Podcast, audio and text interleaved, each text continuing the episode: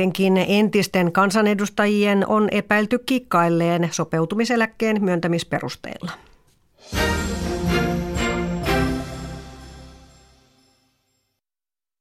Yle Radio Suomi, ajan tasa.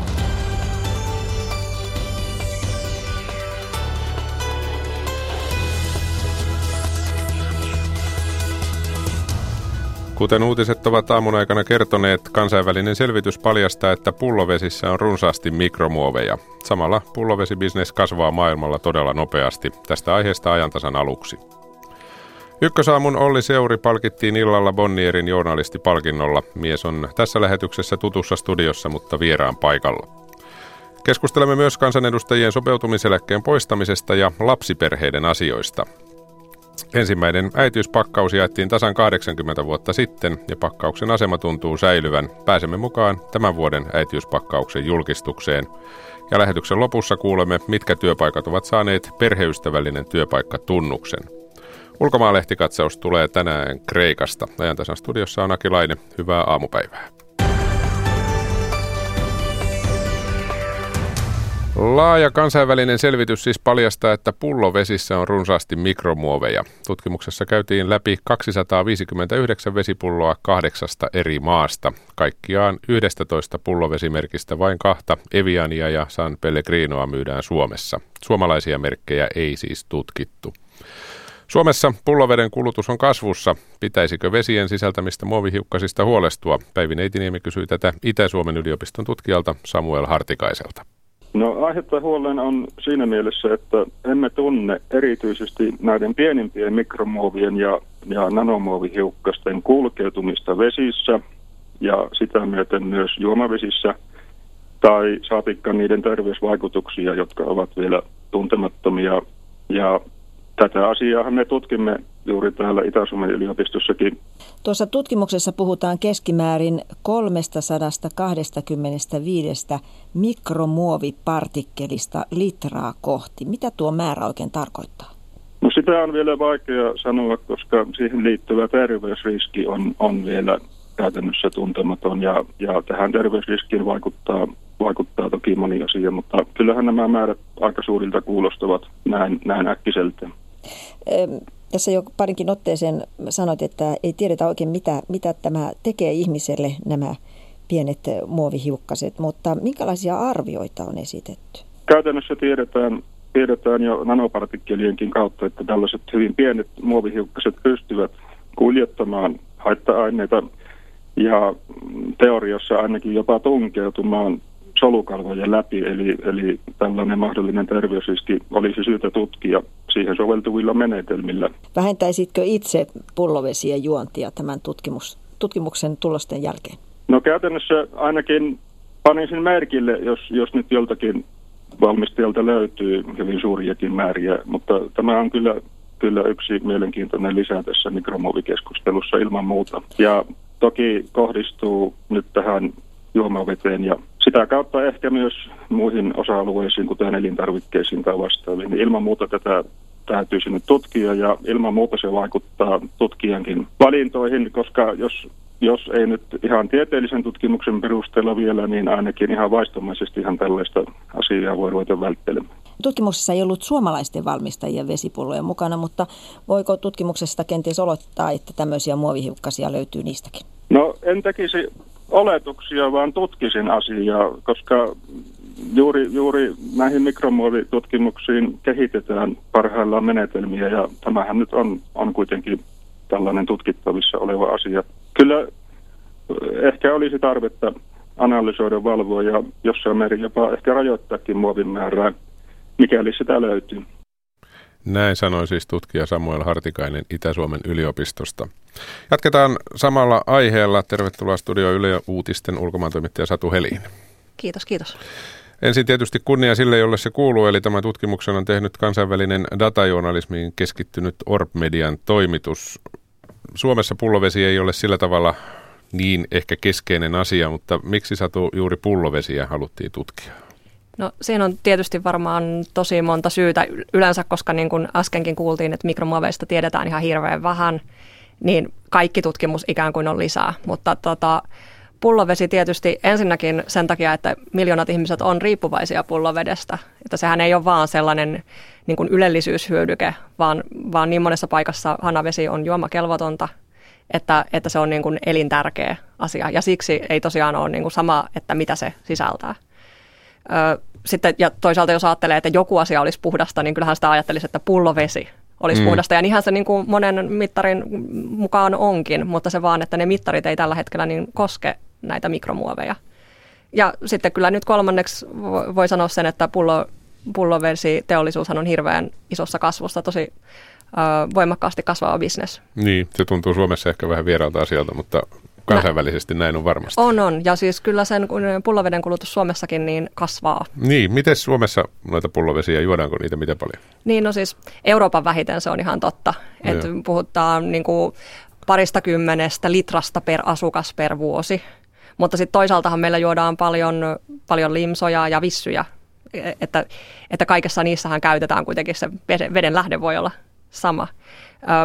Suomessa Suomessa niin kuin erityisesti tuo kuplavesi on se, mitä juodaan, että suunnilleen jos puhutaan kotitalouksien vesiostoista, niin niistä yli 90 prosenttia näyttäisi olevan vissyjä, eri kivennäisvesiä siis. Niin, erilaisia Joo. kivennäisvesiä.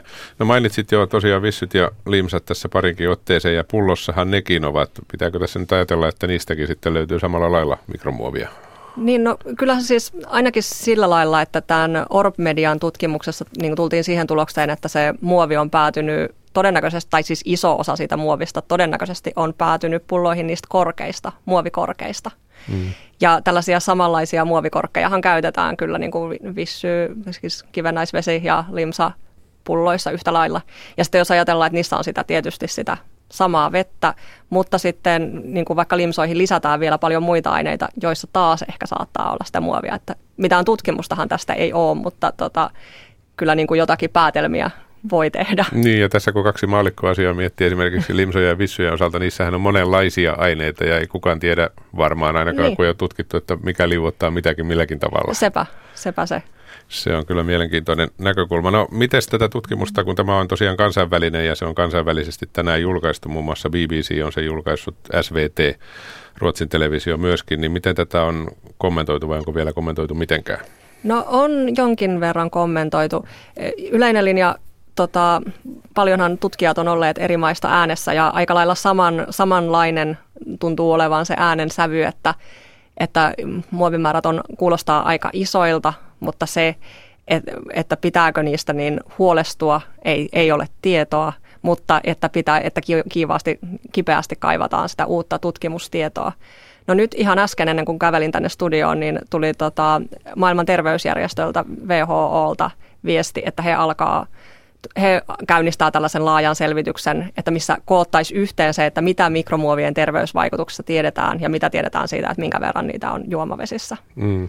No tämä tosiaan, niin kuin tuossa on mainittu jo, muun muassa Samuel Hartikainen sanoi, että mikromuoveistahan kovasti puhutaan muun muassa kalojen ja merien yhteydessä tällä hetkellä. Eli tästä varmaan on toiveita, että tutkimustietoa tulee. Niin, kyllä, kyllä.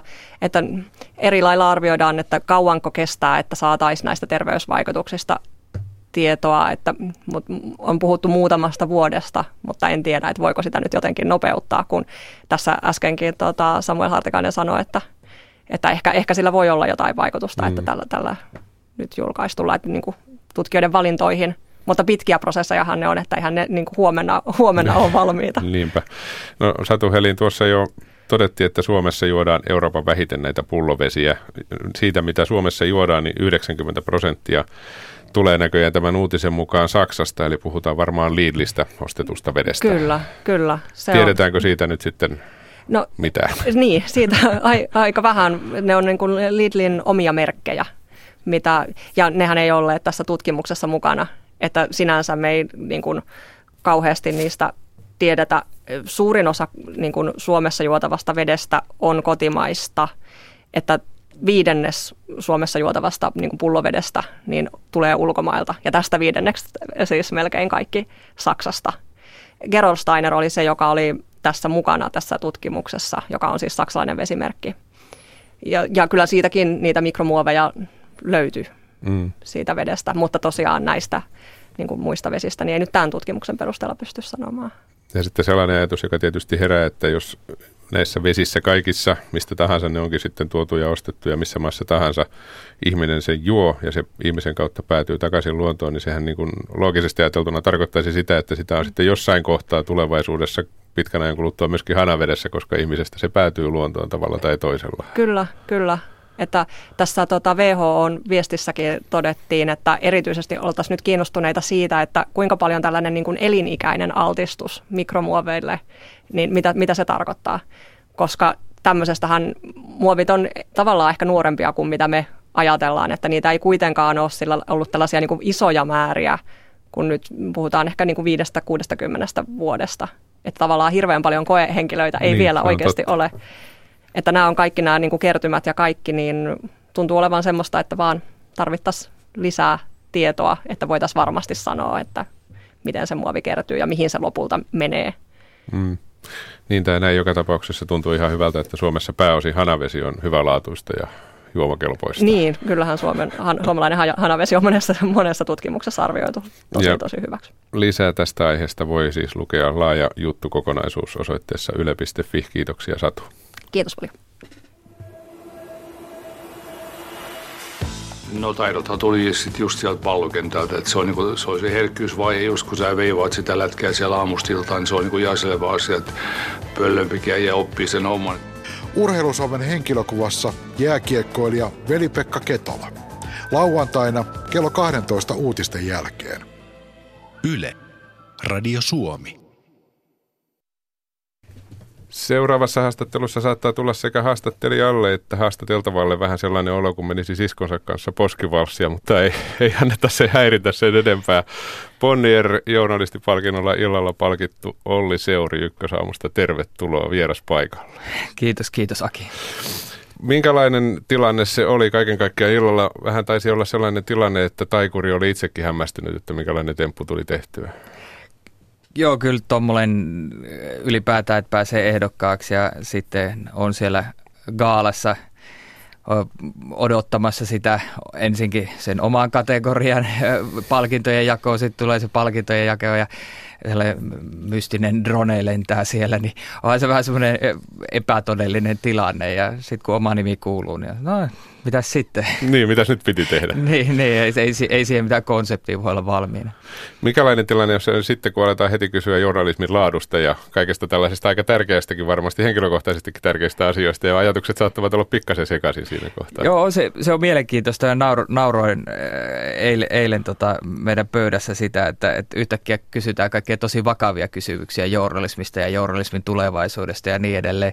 Ja, ja onhan se erikoinen tilanne, kun aiemmin tietysti niin itse tekee sitä journalismia ja tästä eteenpäinkin tekee sitä journalismia ja toki on varmasti näkemyksiä siitäkin, mutta se ei ole ehkä just se mun leipälaji ensisijaisesti. Mm. Ja yhtäkkiä kaikki haluaakin just mun näkemyksen näistä asioista. Niin, se on totta yhtäkkiä. Ja varsinkin siinä tilanteessa, kun on vähän häkeltynyt vielä tilannekaan, olisi sellainen, ei ole miettiä asiaa. Joo, ei ole välttämättä sataiset mietittynä valmiiksi. no, mitä sinä ajattelet journalismista? Minkälaista se on parhaimmillaan, jos sinulta sitä kysytään, niin kuin eilenkin kysyttiin? Kyllä journalismi on parhaimmillaan yhteiskunnallisesti merkittävää ja kiinnostavaa. Ne on varmaan ne kaksi tärkeintä asiaa. Ja sitten se hyvä journalismi voi myös antaa elämyksiä tai kokemuksia tai, tai jo, jotain tuota, myös sille yleisölle, että et, et se yhteiskunnallisesti merkittävä on semmoinen peruslähtökohta sille, mitä journalismin pitäisi olla. Ja tänä päivänä yhä enemmän pitää kiinnittää myös huomiota siihen, että kyllä se tehdään yleisölle. Mm. Jos ei toteuta esimerkkejä, mutta onko journalismi sinusta menossa mihin suuntaan? Onko se menossa siihen suuntaan, koska tuntuu, että viihteellinen journalismi lisääntyy. Lööpit, otsikot ovat kuitenkin tärkeitä monelle medialle. Onko journalismi menossa oikeaan suuntaan vai antaako tämä vähän väärän kuvan siitä, että kaikki viihteellistyisi? Niin mä luulen, että journalismi menee tosi moneen eri suuntaan. Että meillä journalismin kentällä tehdään tosi monenlaista, jo, monenlaisia juttuja monenlaista lähtökohdista. Ja, ja siinä samaan aikaan tässä tilanteessa hyvälle journalismille on mahdollisesti yhä enemmän tilausta. Ja jos ajattelee kaikkia valemedia haastajia ja puhetta totuuden jälkeisyydestä ja niin edelleen, niin, niin kyllä mä ajattelen, että hyvän asiallisen syventävän journalismin tila mahdollisesti kasvaa. Ja vielä tässä niin kuin radiokontekstissa, niin kyllähän toi audio on demand ja podcast-maailma, niin varsinkin keskipitkällä aikavälillä on ihan valtava hieno mahdollisuus. Mm, ja sitten jos se asian kääntää toisinpäin, minäkin esitin tuon äskeisen kysymyksen vähän niin kuin se olisi pelkästään huono asia, koska eihän journalismillakaan ole merkitystä, jos ei sitä kukaan kuule tai näe tai lue. Eli jollain tavalla se pitää olla ei välttämättä viihteellistä, mutta kiinnostavaa kuitenkin. Kyllä kiinnostavuus on tärkeää ja e, varmasti tässä jo nyt journalismin pitäisi päästä lähemmäs yleisöä. Ja meidän pitäisi olla paremmassa vuorovaikutuksessa yleisön kanssa, pystyä ymmärtämään, miten, mitä yleisö haluaa ja, ja miten yleisön kanssa toimitaan. Ja, ja siinä mä ajattelen, että varmaan kaikkein tärkeimmät asiat, mitä on vaikea ehkä, varsinkin mä kuitenkin taala politiikan toimittaja ja, ja uutistoimittaja tausta. Me ollaan molemmat ajankohtaisjournalismin parissa nykyään. Mutta se, että, että on kuitenkin ollut semmoista, että, että media on se portinvartija ja media vähän niin kuin tehdään se juttu, me tiedetään yleisön puolesta, mikä on tärkeää. Jos me käytetään tiputtaa se tuonne radioaalloille se juttu ja se on sitten mennyt. Mutta se ei ehkä tulevaisuudessa ole ihan näin helppoa. Että kyllä se, se on vasta niin kuin osa sitä prosessia. Sen jälkeen keskustellaan se yleisön kanssa niistä aiheista, avataan sitä äh, omaa journalistista prosessia, kerrotaan miksi tällainen juttu on tehty, miksi näitä henkilöitä haastatellaan, miksi tämä on just nyt tärkeää tehdä näin. Ja, ja jos journalismi ja journalismin tekijät antautuu tämmöiseen prosessiin, niin se tarkoittaa, että mä toivon näin. Se tarkoittaa sitä, että se journalismi paranee, koska silloin se toimittaja joutuu itselleenkin aina perustelemaan paremmin sen, että, että mitä tekee. Että mm. ei ole vaan silleen, että, että tuolla jossain on joku mystinen yleisö, jolla käydään Kertomassa totuus. Niin, kertomassa totuus tai heittämässä joku juttu. Ja, et, et, ei ollut ehkä ihan kaikki kohdallaan, mutta no, kukaan muista sitä enää seuraavana päivänä. Niin perinteinen tapahan on ollut ajatella jotenkin siihen suuntaan, että ei ketään kiinnosta se, että tämä haastateltava oli tässä sen takia, koska tuota toista ei saanut kiinni, tai hän on siinä tässä sen takia, että minusta hän on paras asiantuntija tähän asiaan, vaan se on yleensä tehty niin, että näin mennään ja sillä hyvä. Kyllä, kyllä, ja tänä päivänä kun on nämä yleensä digitaaliset välineet ja, ja tulee palautetta, niin kyllä pitää pystyä pääsemään siihen keskusteluyhteyteen myös niin, että ei, ei, ei kannata myöskään toimittajia ottaa sille, että siellähän se yleisö huutelee, että ne ei ymmärrä mun työtä, että et, et, et, he ei ymmärrä, minkälainen prosessi tässä on ollut, että jos on ollut vieraana joku tietty henkilö, joka esiintyy muutenkin paljon ja siitä tulee kritiikkiä, niin siinä vaiheessa, jos on niin, ja, ja usein varmasti on niin, että on ollut pitkä prosessi siellä, tietyt aikataulupaineet, mitkä journalismiin liittyy, ja on käyty läpi niitä vaihtoehtoja, ja ne muut vaihtoehdot ei ole toteutunut, ja sitten ollaan palattu siihen vaihtoehtoon. Niin kyllä se on semmoista tietoa, mitä yleisö myös arvostaa, kun se saa. Ja, ja yleisö myös sitä kautta ehkä oppii myös lukemaan paremmin journalismia, eikä, se, eikä yleisö ota sitä myöskään sellaisena, että et, et, et siellä ne kaukana olevat tyypit vaan taas tekee näin ja tekee väärin, vaan he rupeaa miettimään, että, että mit, miten tämä toimii ja mi, miksi te toimitte noin. Ja sieltä voi tulla myös sellaisia kysymyksiä, jotka pakottaa meitä toimittajia miettimään, että miksi me tehdään näin. Mm. No tähän loppuun vielä oli seuri ykkösaamu piteni. Puolella tunnilla alkaa 7.30 Yle Radio yhdessä jälleen huomisaamunakin niin kuin jokaisena arkiaamuna. Minkälaisia mahdollisuuksia se sinusta antaa ykkösaamulle? Onko pidempi aika itsearvo, itseisarvo? Ei ole missään nimessä itseisarvo. Mä ajattelen, että tämän uudistuksen tärkein pointti on, on yleisön kannalta. Ja se on se, että ykkösaamu on läsnä pikkusen aiemmin siinä aamussa. Se on pikkusen aiemmin läsnä työssä käyvien ihmisten arjessa. Se tarkoittaa, siitä, siinä on taustalla myös vähän sellainen ajatus, että, että, että sitä ohjelmaa ei ole ihan pakko kuunnella kokonaan. Ja me tiedetään meidän tilastoista, että ei sitä ennenkään sitä 50 minuuttia kaikki kuulijat ole kuunnellut kokonaan. Niin nyt me päästään olemaan yhä useamman ihmisen aamussa kiinni. Ja sen lisäksi niitä pystytään niitä klippejä sieltä puolitoista tuntisesta lähetyksestä ja koko lähetyskin laittamaan areenaan. Mutta se ajatus on se, että et, et Yle tarjoaa nyt Yle Radio 1 erityisesti asiajournalismia, syventävää journalismia entistä enemmän. Ja, ja silloin kun se tarjoaa sitä entistä enemmän, niin todennäköisesti ja toivottavasti tavoitetaan suurempi kiinnostuneiden ihmisten yleisö. Ja seuraavan kerran taas huomisaamuna kello 7.30. Olli Seuri, kiitos kun tulit käymään ja oikein paljon onnea vielä kerran. Kiitos. Tämä on ajan tasa. Kello on 10.22. Ajantasassa päästään vielä mukaan tämän vuoden äitiyspakkauksen julkistustilaisuuteen ja kuulemme, mitkä työpaikat ovat saaneet perheystävällinen työpaikkatunnuksen. Kuulemme myöskin, miten sadan vuoden takainen sisällissota elää edelleen tarinoissa. Ulkomaan lehtikatsauslähetyksen lopuksi tulee tänään Kreikasta. Mutta nyt mennään eduskuntaan. Eduskunta keskustelee iltapäivällä kansalaisaloitteesta, jossa vaaditaan kansanedustajien sopeutumiseläkkeen poistamista. Sopeutumiseläke vaihtelee kansanedustajan noin 4000 eurosta ministerin tehtäviä hoitaneen jopa 5 6 000 euroon. Sopeutumiseläkkeitä on pidetty epäoikeudenmukaisina ja esiin on noussut tapauksia, joissa on epäilty eläkkeellä kikkailua. Onko eduskunnassa haluja muuttaa järjestelmää? Päivi Neitiniemi kysyy tätä nyt kahdelta kansanedustajalta, keskustan Markus Lohelta ja vihreiden Ville Niinistöltä. Kansanedustajien sopeutumiseläke on koettu epäreiluksi ja viime aikoina mediassa on todellakin ollut monia tällaisia tapauksia, missä on kuvattu, miten entiset kansanedustajat käyttävät, toisaalta ovat töissä, mutta sitten nostavat sopeutumiseläkettä. Kuinka selvältä teistä näyttää, että väärinkäytöksiä on tapahtunut? No, Ville Niinistö. No mun mielestä se on hyvin selvää ja, ja tämä sopeutumiseläke on, on ehkä aikanaan luotu aikana, jolloin ajateltiin, että työmarkkinoilla kaikki ihmiset ovat vakituisessa työssä pitkään, eivätkä joudu vaihtaa ammattialaa. Ja ehkä osasyy sen perustamiseen aikana oli myös siinä, että koettiin, että vaikka ää, niin luottamushenkilöt tuolla, tuolla duunaripuolella, jotka nousee eduskuntaan, niin heille voi olla vaikea palata sinne työyhteisöön, että heidän riippumattomuus kansanedustajina kärsisi, jos he olisivat työssään kansanedustajana riippuvia tulevasta entisestä työnantajastaan, jolloin luotiin tämmöinen järjestelmä, jolla vahvistetaan riippumattomuutta. Mutta se on aikansa elänyt ja, ja ajatus siitä, että ihminen voisi vuosia nostaa tällaista sopeutumiseläkettä ja yhdistää sitä jopa pääomatuloihin ilman, että sen taso laskee, joka aiheuttaa kikkailua, niin se on yksiselitteisesti väärin, että kyllä kansanedustajien pitää osoittaa esimerkkiä, että itsestä, itseltään pitää vaatia enemmän kuin muilta, että se on hyvää johtajuutta ja kyllä järjestelmä on pakko muuttaa myös vanhojen kansanedustajien osalta. Niin nythän esimerkiksi eläketurvakeskus tarkistaa parhaillaan, ovatko jotkut sopeutumiseläkkeellä olevat kansanedustajat jättäneet lakisääteisen yrittäjän eläkevakuutuksen ottamatta. Ja tämä on saattanut vaikuttaa sopeutumiseläkkeen suuruuteen.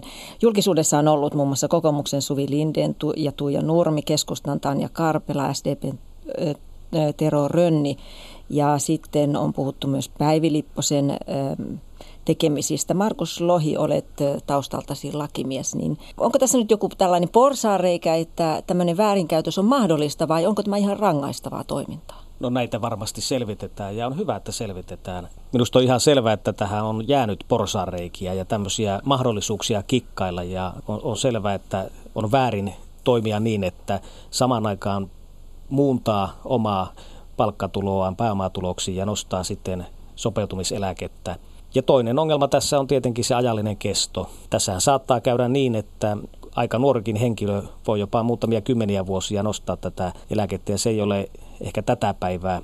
Ja sen takia on hyvä, että nyt sitten puhemies Risikko on asettanut virkamiestyöryhmän selvittämään tätä ja, ja viimeksi tätä selvitettiin 2010 tasavallan presidentti Niinistö ollessa puhemies ja tehtiin uudistuksia niin, että ne, jotka on valittu 2011 tai sen jälkeen, kuten, kuten minäkin olen – tullut valittua, niin me emme enää ole tämän järjestelmän piirissä, vaan meillä on sitten semmoinen täysin erilainen sopeutusrahajärjestelmä, mutta, mutta muutoksia niin, tarvitaan. Mutta siltikin niitähän on, niitä on todellakin paljon, jotka saavat tätä, nimenomaan tätä eläkettä nykyisistäkin hmm. on oikeutettu saamaan tällaista 146 kansanedustajaa. Niin pitää muistaa, että on iso ero se, että onko järjestelmän piirissä vai nostaako sitä rahaa niin, niin oikeasti. Joo, joo, Eli mutta, joitain kymmeniä nostaa kyllä, sitä kyllä. rahaa ja sitten sen piirissä siihen oikeutettuja on paljon enemmän, niin. mutta harva, harva no, nostaa. Mutta, joo, mutta joo. olin oikeastaan kysymässä mm. liittyen tähän Markus Lohen vastaukseen, että kun sitä silloin uudistettiin, niin harkittiinko edes, että, että näille eläkkeensaajille pitäisi mm. tehdä jotain vai voiko niille edes tehdä jotain? No sehän oli iso vääntö, että se järjestelmä ylipäätään saatiin muutettua ja siinä kohtaa varmaan haettiin sitten sellaista laajaa poliittista hyväksyntää, että eduskunnassa ei tule vastustusta, että ajateltiin, että taannehtivasti sitä ei sovelleta, mutta mä olin itse silloin jo valmis ja sanoin, että mun mielestä se voisi poistaa myös, myös silloin eduskunnalla olevista, olevilta kansanedustajilta tämän oikeuden, jos he eivät ole vielä alkaneet sitä nostamaan erityisesti, että, tämä, että onhan eläkkeitäkin Suomessa tavallisilta ihmisiltä muutettu eri, eri vaiheissa niin sanotusti jälkikäteen myös niiden osalta, jotka eläkkeitä nostavat, mutta ennen kaikkea niiden osalta, jotka tulevat jatkossa nostamaan. Että se, että, että mä olen tullut 2007 valittua eduskuntaa ja on tämän järjestelmän piirissä, niin mun oikeustajunta on ihan käsittämätön. Että olen jo sanonut, että itse en aio ikinä sitä niin tukea nostaa, vaikka olisin siihen oikeutettu, mutta musta reilua olisi myös muuttaa järjestelmä niin, että ennen 2011 vuotta valitut kansanedustajat tulisivat tämän sopeutumisrahan piiriin, joka vastaa siis ansiosidonnaista työttömyysturvaa suunnilleen. Ja, ja se olisi reilua, että kansanedustajilla on suunnilleen vastaava järjestelmä kuin muilla niin samaan aikaan kun, kun kiinnitetään huomiota tähän sopeutumis, vanhaan sopeutumiseläkejärjestelmään ja siellä olevia epäkohtia siihen, että siellä mahdollistuu tämmöinen kikkailu, niin on tietenkin hyvä myös vastapainoksi tunnustaa, että tämä uusi järjestelmä, sopeutumisrahajärjestelmä taas, siihenkin liittyy ongelmia. Muun muassa se, että se on kestoltaan ja tasoltaan selvästi heikompi kuin eh, vaikkapa ansiosidonnainen työttömyysturva jota ja, kansanedustajat eivät voi saada. Kyllä, että siitä on ihan oikeuden päätöksiä, että vaikka kansanedustaja haluaisi kuulua sen piiriin, niin ei pääse sen piiriin. Ja sillä on ollut kuitenkin historiassa ihan selkeät perusteet, että on, on viisasta se, että kansanedustaja ei tipu ihan tyhjän päälle. Siihen on oikeastaan kaksi perustetta. Toinen on se, että, että jos on ollut pitkään kansanedustajana, ja vaikka vähän lyhempääkin, niin on samalla tullut paljon ammattitaitoa yhteiskunnallisen päätöksenteon ammattilaiseksi on kouliintunut, mutta, mutta on menettänyt kyllä sitä vanhaan työhön ja ammattiin liittyvää ammattitaitoa ja on monesti hankala työllistyä. Ja toinen peruste on se, että jos me menisimme järjestelmään, jossa tippuu täysin tyhjän päälle, niin silloin kyllä yhteiskunnallinen päätöksenteko menisi siihen, että kun vaalit lähestyvät, niin päättäjät keskittyisivät varmistamaan vaan omaan jatkovalinnan, eivätkä miettimään, että mitkä päätökset ovat isämaalle Suomelle parhaita. Avataan vähän kuuntelijoille, jos kaikilla oli mielessä, mikä tämä sopeutumisraha on, Ville Niinistö, kun olit sitä itsekin Joo. rakentamassa silloin. Niin... Ennen kaikkea ne, jotka putoaa ensimmäisen kauden jälkeen, niin heille se korvaustaso on alhaisempi ja kesto lyhyempi kuin nykyinen ansiosidon. Niin, että se ei sitten kestä ikuisuuteen niin Joo. tämä eläke. Mutta mut, mut sitten pitää kuitenkin muistaa, että demokratiassa ja kansanvallassa on tärkeää, että ihmisiä, päteviä ihmisiä hakeutuu kansanedustajaksi. Se tehtävä pitää olla sellainen, että siinä niin kuin riippumattomuus ja lojaalisuus on vain äänestäjille. Ja se, että on pieni korvaus sen kauden jälkeen, niin vähentää vaalikampanjoissa sellaista epätoivoisuutta, jossa voisi tulla korruptiivisia elementtejä. Olen täysin samaa mieltä Ville Niinistön kanssa. Pitää varoa sitä toista ääripäätä, että lähdetään kilpailemaan, että kuka heikentää kansanedustajan etuja eniten. Siellähän odottaa siinä toisessa päässä sitten systeemi, että kansanvallan tehtävät, politiikan tehtävät eivät kiinnosta enää ketään järkevää ihmistä. Ja, ja tähän suuntaan ei pidä mennä. Muuta pitää... kuin niillä, joilla on omasta takaan paljon rahaa etkä, ja ehkä hakevat vain valtaa. Niin, että pitäisikö Kyllä, esimerkiksi pääomatulot ottaa huomioon? No, Ilman muuta pitäisi, pitäisi ottaa. Kyllä Joo. tätä järjestelmää pitää korjata ja niin, että kaikki tulot otetaan huomioon siinä sopeutuseläkkeessä. Näin sanoi kansanedustaja Markus Lohi mukana keskustelussa myös Ville Niinistö ja toimittajana Päivi Neitiniemi. Kello on 10.30, 11.02 jälleen Suomen radion aika. Anna Sireen, tervetuloa. Kiitos, kiitos. Mitäs tänään? No tänään mennään ainakin Iitin kirkkoon. Se on semmoinen paikka, jossa on niin kertakaikkisen ruma Jeesus, Että Anteeksi tuota, tämä provosoiva nauru tässä Niin, no oli provosoiva ehkä ilmauskin, mutta näin se on sieltä paikan päältä meille kerrottu. Siellä on siis niin hirvittävä ruma alttaritaulu, että sitä ei ole kehdattu edes näyttää kirkkokansalle puoleen vuosisataan. Ja tota, nyt on sitten kuitenkin ajateltu antaa mahdollisuus tälle kaverille, jolla on poski turvoksissa ja vähän niin kuin olisi kaksi vasenta kättä ja muutenkin mittasuhteet hällä vähän silleen tota, vinksallansa, mutta hän on nyt sitten käynyt valamossa entrattavana ja nyt meidän toimittaja menee katsomaan Itin kirkkoon paikan päälle, että tuliko nätimpi. No niin, se kuullaan sitten tuossa 11 jälkeen Anna Sireen Maria Jyrkäs Suomen radiossa. Tämä on ajan tasa.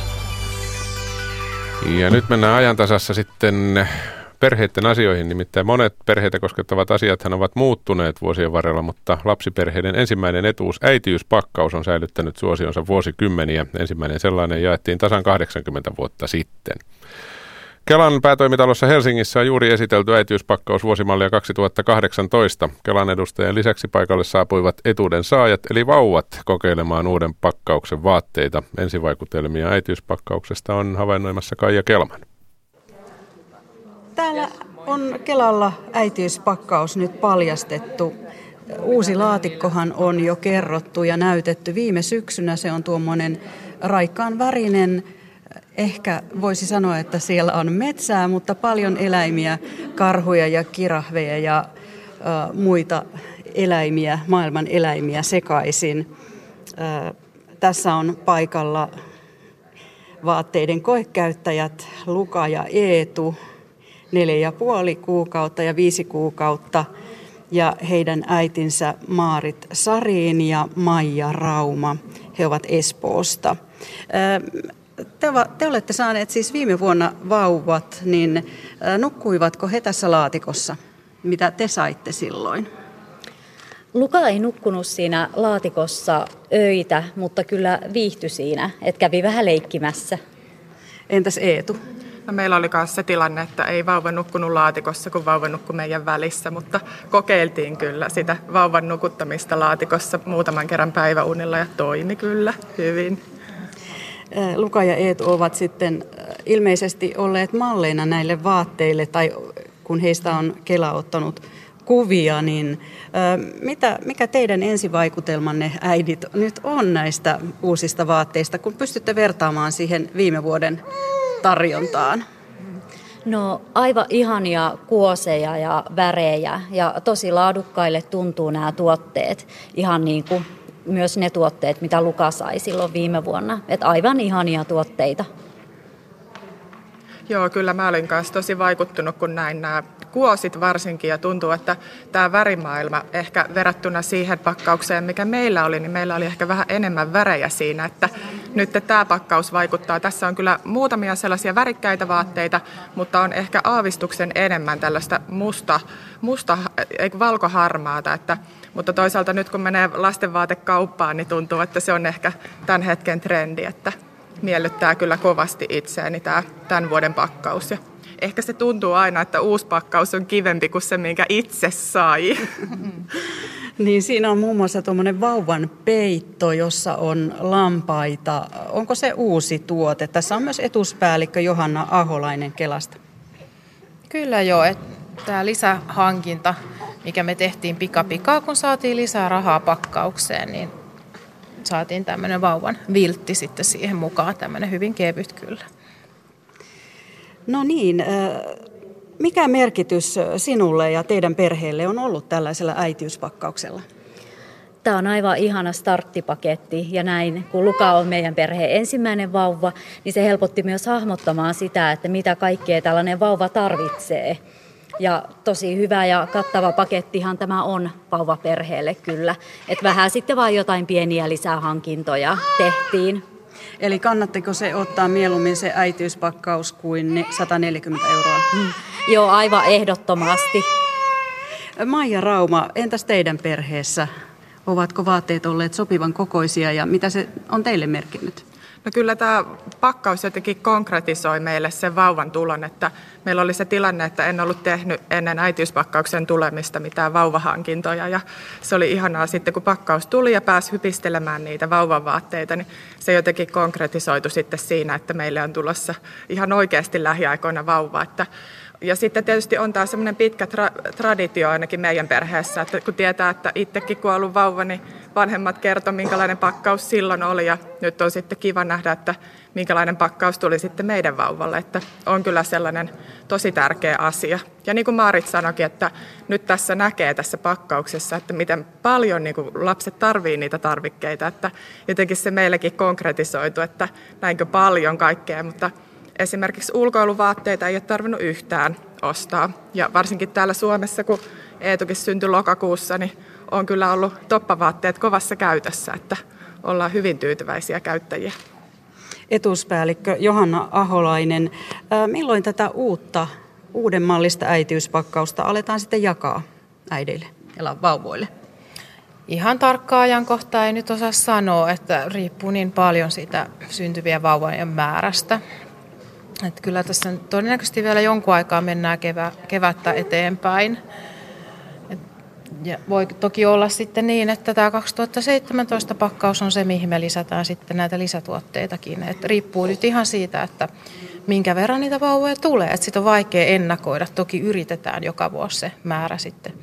Eli kun viime vuonna syntyi aikaisempaa vähemmän vauvoja, mm. niin tämä viime vuoden pakkaus siis riittää pidemmälle? Kyllä jo, sitä on meillä vielä varastossa jonkun verran. Ja ollaan toki näitä tilausmääriäkin yritetty sitten aina vähentää, kun ollaan huomattu, että lapsia syntyy vähemmän. Mutta kun hankinnat tehdään niin paljon etukäteen, niin on vaikea ennustaa sitten, että kuinka paljon se syntyvyys sitten laskee minäkin vuonna, niin kuin nyt on viime vuosina käynyt. No kuka sitten päättää äitiyspakkauksen sisällöstä? Äitiysavustusraati päättää. Ja siellä on kelalaisia ja Kelan ulkopuolisia asiantuntijoita mukana. Suositteko suomalaista? Emme suosi suomalaista, että kaikkia yrityksiä tarjoaa ja lainsäädäntöä velvoittaa kohtelemaan tasapuolisesti. Eli yritykset voivat teille tarjota, mitä heillä on, ja te sitten siitä valitsette, tai tämä raati valitsee? Kyllä joo, että he toimittaa sitten myös mallikappaleet, mitä testataan ja pestään ja muuta, mutta se on tämmöinen avoin hankinta, mihin voi jokainen yritys osallistua halutessaan. No onko Raati koskaan ha- ajatellut sellaista ähm, ei-materiaalista sisältöä, esimerkiksi jos uupuneet vanhemmat tarvitsisivat yön nukkumiseen ja lapsi saisi hoidon sille yöksi. Onko tällaisia ajateltu, uusia ideoita? Kaikenlaisia uusia ideoita on esillä, mutta toki sitten käyttäjät ja tämä palaute on ollut semmoista, että ei juuri haluta, että paljon muutoksia tehtäisiin ja toinen syy on sitten tämä raha. Eli 140 euroa, kun meillä on ollut toistaiseksi käytössä, niin se on lopulta sitten aika pieni raha, jos esimerkiksi ajatellaan tämmöisiä palveluja tai palvelusetelejä tai vastaavia.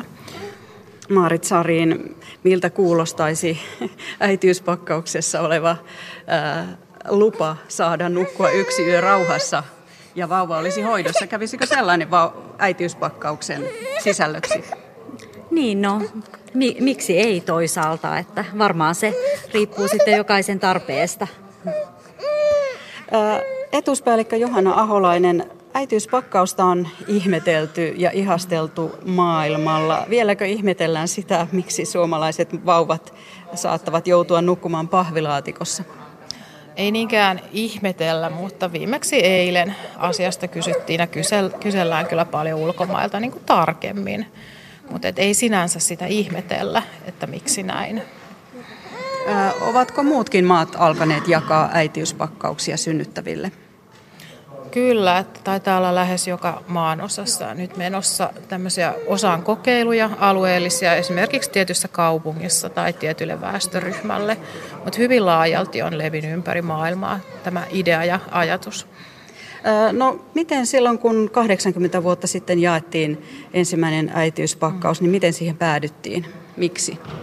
No silloin tietysti oli ihan erilainen tilanne ja vasta sen jälkeen neuvolajärjestelmä alettiin kehittämään, mutta haluttiin äidit terveydenhuollon piiriin ja haluttiin vähentää lapsikuolleisuutta, mikä se on 30-luvulla oli vielä aika korkea.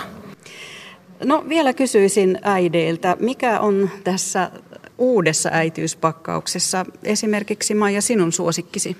No kyllä se on tämä, tämä farkkua, farkkukuosia jäljittelevä, jäljittelevä haalari, että se oli kyllä sellainen, mikä iski heti ensimmäisenä. Ja sitten tietysti tässä pakkauksessa oli uutena tämmöiset huopa, sinivalkoiset huopatossut, niin ne oli kyllä aivan ihanat myös. Niin, Eetullahan on päällä juuri tämä haalari, joka muistuttaa vähän farkkukangasta. Kyllä. Ja hän on ollut tyytyväinen siihen vai kuinka? Hän on hyvin tyytyväinen käyttäjä, että nukkuu tällä hetkellä tässä. Selvä. Kiitos haastattelusta. Luka ja Eetu sekä äidit eh, Maarit ja Maija sekä Johanna Aholainen Kelasta. Kiitos. Kiitos. Äitiyspakkauksen oli tutustumassa Kaija Kelman. Ja jotta niitä äitiyspakkauksia tarvittaisiin ja perheet haluaisivat tehdä vauvoja tähän maahan, on tietysti tärkeää, että olot ovat lapsiperheitä suosivat. Arjen pitäisi tukea lapsiperhettä ja arkihan tarkoittaa esimerkiksi työpaikkoja. Siellä pitäisi ottaa huomioon pienten lasten vanhempien tarpeet. Näin ainakin monessa paikkaa ajatellaan ja Väestöliitto palkitsee parhaillaan Helsingissä perheystävällisiä työpaikkoja. Palkinto on aivan tovi sitten jaettu kolmelle yritykselle. Meillä on puhelimessa nyt erityisasiantuntija Anna Kokko Väestöliitosta. Hyvää aamupäivää. Hyvää aamupäivää. Aloitetaan siitä päästä, että kun puhutaan perheystävällisestä työpaikasta, niin mitä Väestöliitto sillä tarkoittaa? Mitä ominaisuuksia tällaisella työpaikalla on? No me ajattelemme niin, että perhe on hyvin laaja käsite. Tämä ei pelkästään koske pikkulapsiperhevaiheissa eläviä ruuhkavuosi-ihmisiä. Meillä on paljon teinien vanhempia. Meillä on aikuisia, jotka hoitavat iäkkäitä vanhempiaan tai heillä on huolta puolisonsa vanhemmista yhtä lailla. Vanhempana meillä on toki paljon sellaisia velvoitteita, jotka koskevat sitä, että meillä on alaikäisiä huollettavia. Ja se on tietysti hieman erityinen tilanne myöskin ja kestää useita vuosia, että siihen halutaan tiettyjä asioita, että, että työnantajat zoomaavat tietynlaisilla silmälaseilla näitäkin kohtia, mutta tämä tosiaan koskee laajasti eri elämänvaiheita. Niin, eli kun puhutaan perheestä, niin moni ajattelee, että pitää olla lapsille hoitopaikka, jos on iso työpaikka, mutta tosiaan perhe on perhe ja perheeseen kuuluu kaikenikäisiä ihmisiä usein. Juuri se on näin. Ja me ajatellaan näin, että kun henkilöstöä kohdellaan ihmisinä, yksilöinä, joilla on muutakin elämää, ja usein siihen elämään liittyy läheisiä ihmissuhteita, niin silloin kun tästä yksilöstä kannetaan huolta ja välitetään, ja se välittäminen näkyy sekä asenteissa että teoissa, niin tästä on eittämättä hyötyä sekä sille työntekijälle että työnantajalle. Aivan hetki sitten on palkittu perheystävällinen työpaikka tunnuksella kolme yritystä, eli DNA Oyj ja Tutoris Oy ja Mannerheimin lastensuojeluliitto. Anna Kokko, mitä nämä yritykset ovat tehneet sellaista, että ovat tämän tunnustuksen ansainneet? No jokainen heistä on siis täyttänyt meidän ohjelman kriteerit öö, ja kehittyneet näiden muutaman vuoden aikana, kun he ovat ohjelmassa olleet, niin todella hienolla, hienolla tavalla eteenpäin. He ovat siis noudattaneet perheystävällisyyden periaatteita ja pyrkivät noudattamaan niitä ja kehittämään niitä tietysti edelleen. Öö, he kohtelevat mahdollisimman tasapuolisesti samassa tilanteessa olevia – he pystyvät ennakoimaan esimerkiksi perhevapaista aiheutuvia poissaolotilanteita ja tukemaan toivotusti et, osa-aikatyön tekemistä. Myös etätyömahdollisuuksia on parannettu ja etätyö koskee näissä myös asiakaspalvelutehtävissä olevia.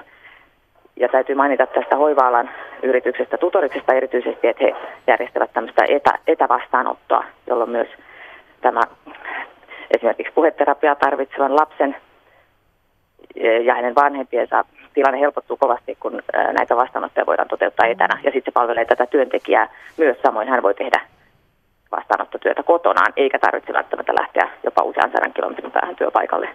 Meillähän on Suomessa aika pitkät välimatkat välillä, niin tämä on hmm. selvä etu. Niin tosiaan tämä perheystävällinen työpaikkaohjelmahan lanseerattiin tuossa lokakuun lopussa viime vuonna. Kerro vähän siitä ohjelmasta, miten yrityksiä seurataan tai mitä se ohjelma tarkoittaa?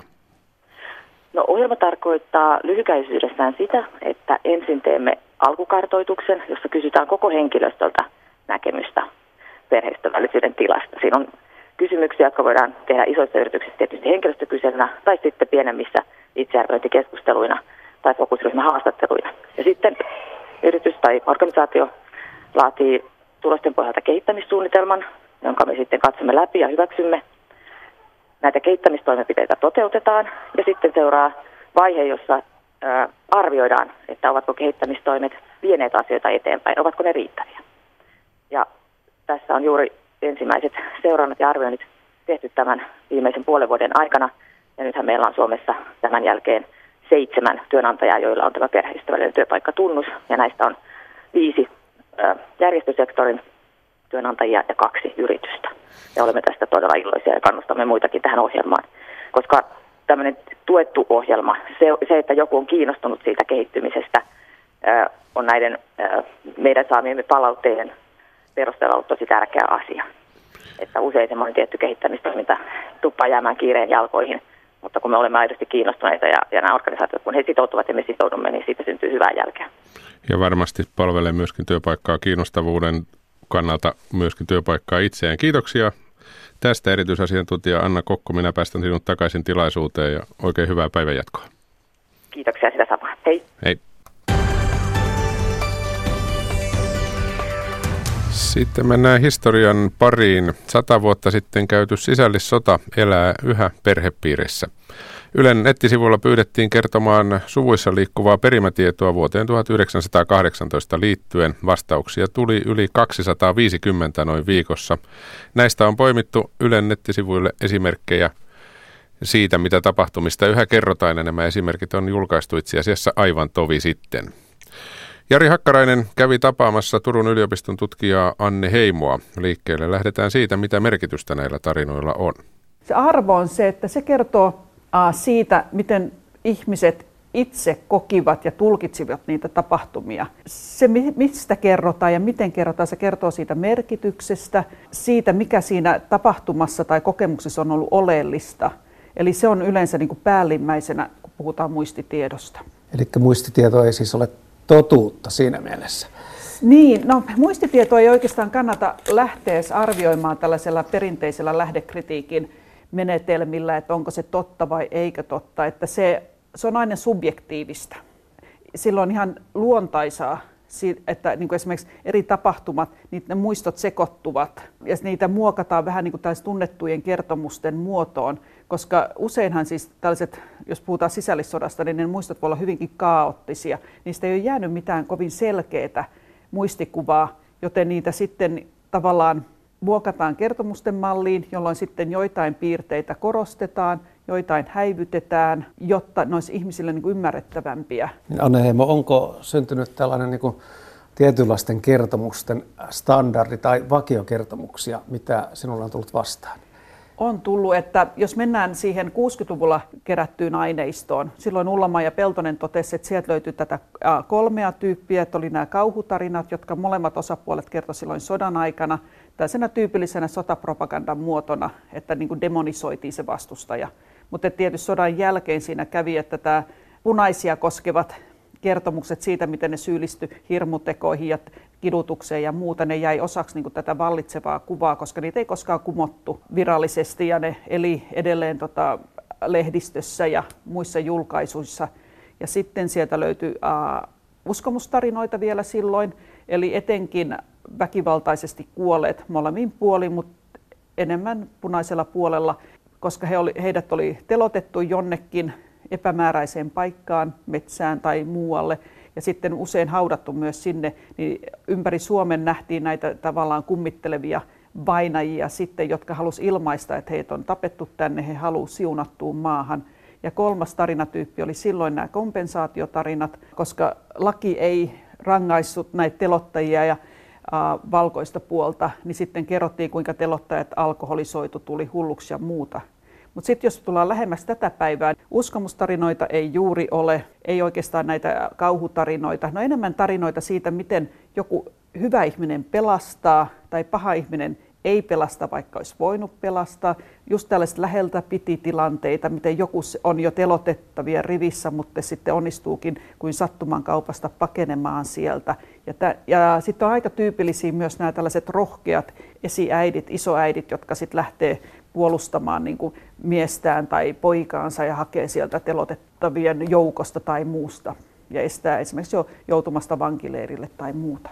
Tässä Ylen nettikyselyssä saatiin noin 250 vastausta. Miltä se materiaali vaikuttaa? Siinä aineistossa oli minusta hyvin kiehtovaa se kirjo, mitä siellä oli. Monet kertojista oli sitä kolmatta ja neljättä sukupolvea, mutta silti kerrotaan siitä se viimeinen muistikuva siitä isoisästä tai iso iso isästä, että kun vaimo näkee tai lapsi näkee, kun hänet sitten vangitaan tai sitten hän lähtee rintamalle tai muuta eikä koskaan enää nähdä. Tulee mieleen esimerkiksi siellä on taitaa olla muutamakin tällainen, että ensin renki on kuuluu punakaartilaisiin ja pelastaa sen isäntänsä sieltä telotettavien rivistä. Ja sitten kun sodan tota, niin nämä asetelmat muuttuvat, niin sitten se isäntä käy pelastamassa sen rengin sieltä telotettavien joukosta. Miten sitten eri osapuolet muistelevat, punaiset eri tavalla kuin valkoiset? Onko tässä nähtävissä eroja? No tässä ylenaineistossa eroja ei ole niin paljon, että siellä on yhtä lailla ehkä tämä valkoisten puolet kertoo, miten siellä on se isoisä tai iso-isoisä tota, niin joutunut äh, punakaartilaisten uhriksi tai muuta tällaista. Mutta kaiken kaikkiaan se poikkeaa, jos ajatellaan tästä julkista muistamista, valkoinen puoli, vaikka sillä on lukuisia järjestöjä tänä päivänä yhä, jotka pitää sitä vapaussodan muistoa yllä, niin hehän pikemminkin muistelee siellä varmaan omiensa piirissä, mutta he eivät äh, julkisesti muistele niitä tota, sodan jälkeen, jälkeisiä tapahtumia, pikatelotuksia, pikatuomioita, kenttäoikeuksia tai sitten sitä vankileirikatastrofia, että se on kyllä jää vahvasti niin punaisten osaksi muistella sitä. Eli valkoiset niin kuin mieluummin näkevät tämän eh, sodan lähtötilanteen. Kyllä, että lähdettiin ja pelastettiin Suomi siitä, että ei siitä tullut osa Neuvostoliittoa. Kyllä se näkyy, ja kyllä se näkyy tässä Ylen aineistossakin, että todella monihan mainitsee myös siitä, että hyvä, että näin kävi, että valkoiset voittivat, jotta muuten olisi käynyt vielä huonommin. Mietitään tuota organisaatiota, mitkä keskittyvät sisällissodan muistamiseen, niin mitä siitä voit kertoa? Se on oikeastaan aika yllättävääkin, että eli punaisella puolella ei ole varsinaista organisaatiota, joka pitäisi sitä muistoa yllä. Et viimeinenkin lakkautettiin 1980-luvulla. Niin mikä oli tämä viimeinen punaisten järjestö, joka keskittyi sisällissodan muistamiseen? Entisten uh, punaisten jälkeläisten keskusliitto. Ja sen jälkeen tavallaan se muistamisen velvollisuus tota, siirtyi Suomen kommunistiselle puolueelle, työväenjärjestöille, ammattiliitoille.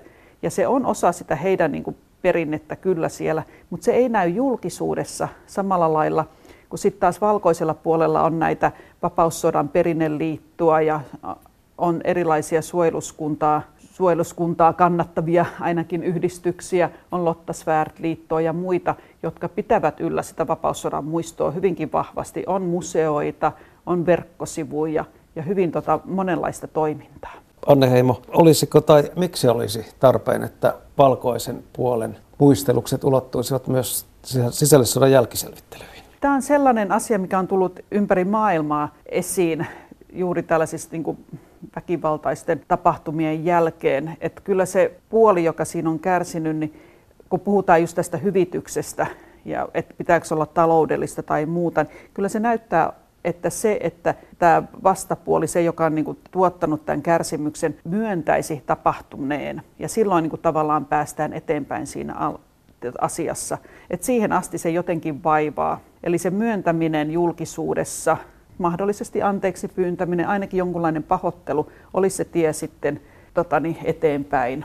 Tapahtumista on kulunut sata vuotta. Vieläkö sinun mielestä olisi tässä avautumisen tarvetta? Kyllä tässä varmaan olisi, koska tietoahan on paljon enemmän, niin kuin esimerkiksi historian tutkijathan on, tietävät paljon enemmän näistä teloituksista ja teloittajien suorittajista ja kaikista muista.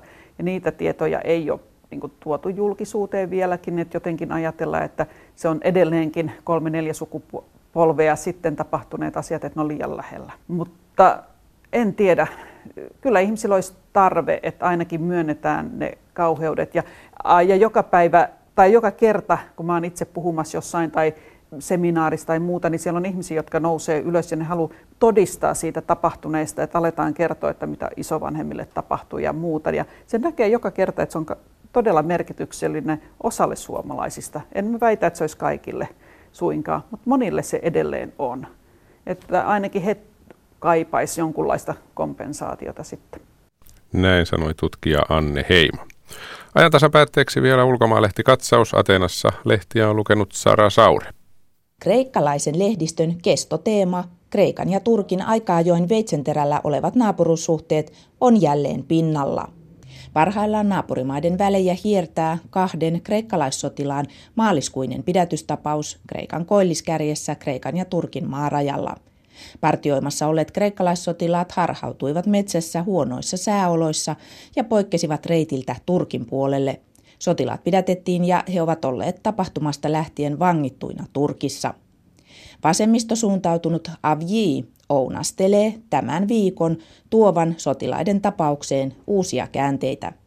Turkin odotetaan lyövän korttinsa pöytään ja osoittavan, onko Ankara valmis koettelemaan vielä pitkäänkin Ateenan ja EUn kärsivällisyyttä. Turkkilaisen oikeusistuimen odotetaan saavan asiantuntijalausunnon vangittujen sotilaiden puhelintiedoista, joiden perusteella määräytyy, langetetaanko sotilaille laittoman maahantulon lisäksi syyte vakoilusta. Jälkimmäinen mutkistaisi tapauksen merkittäväksi diplomaattiseksi selkkaukseksi ja kuormittaisi maiden välisiä suhteita raskaasti.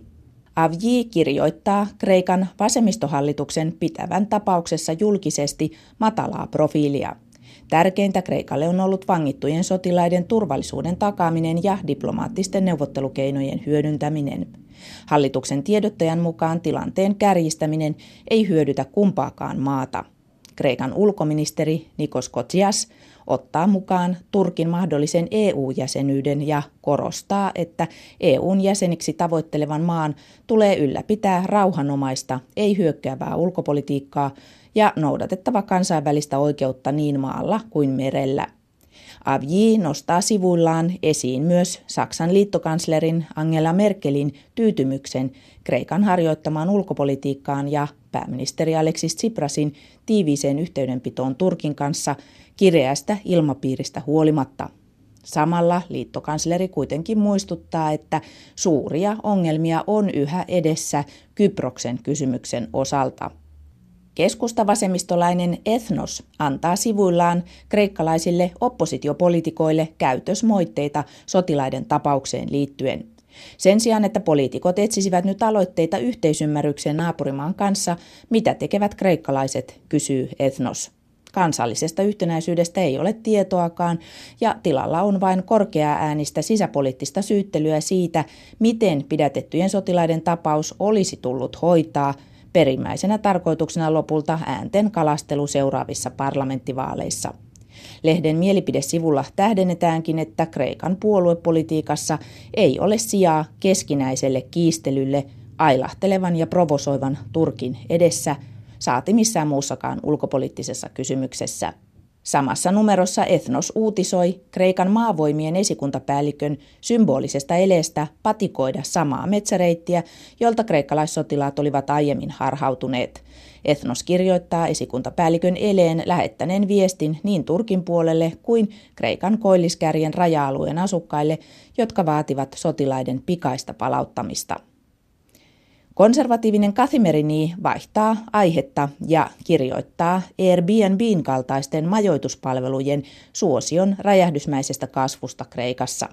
Airbnbin kautta tarjottavien asuntojen määrä Atenan sydämessä on kasvanut viimeisen puolen vuoden aikana tuntuvasti.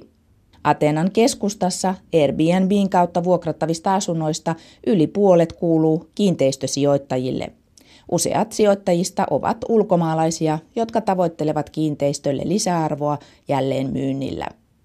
Kiinteistösijoitusfirmojen pelikenttää kasvattaa Kreikassa niin sanottu kultainen viisumikäytäntö. Sen mukaan EUn ulkopuolisille kansalaisille, jotka hankkivat Kreikasta yli 250 000 euron arvoisen kiinteistön, myönnetään samalla myös oleskelulupa. Atenasta Sara Saure.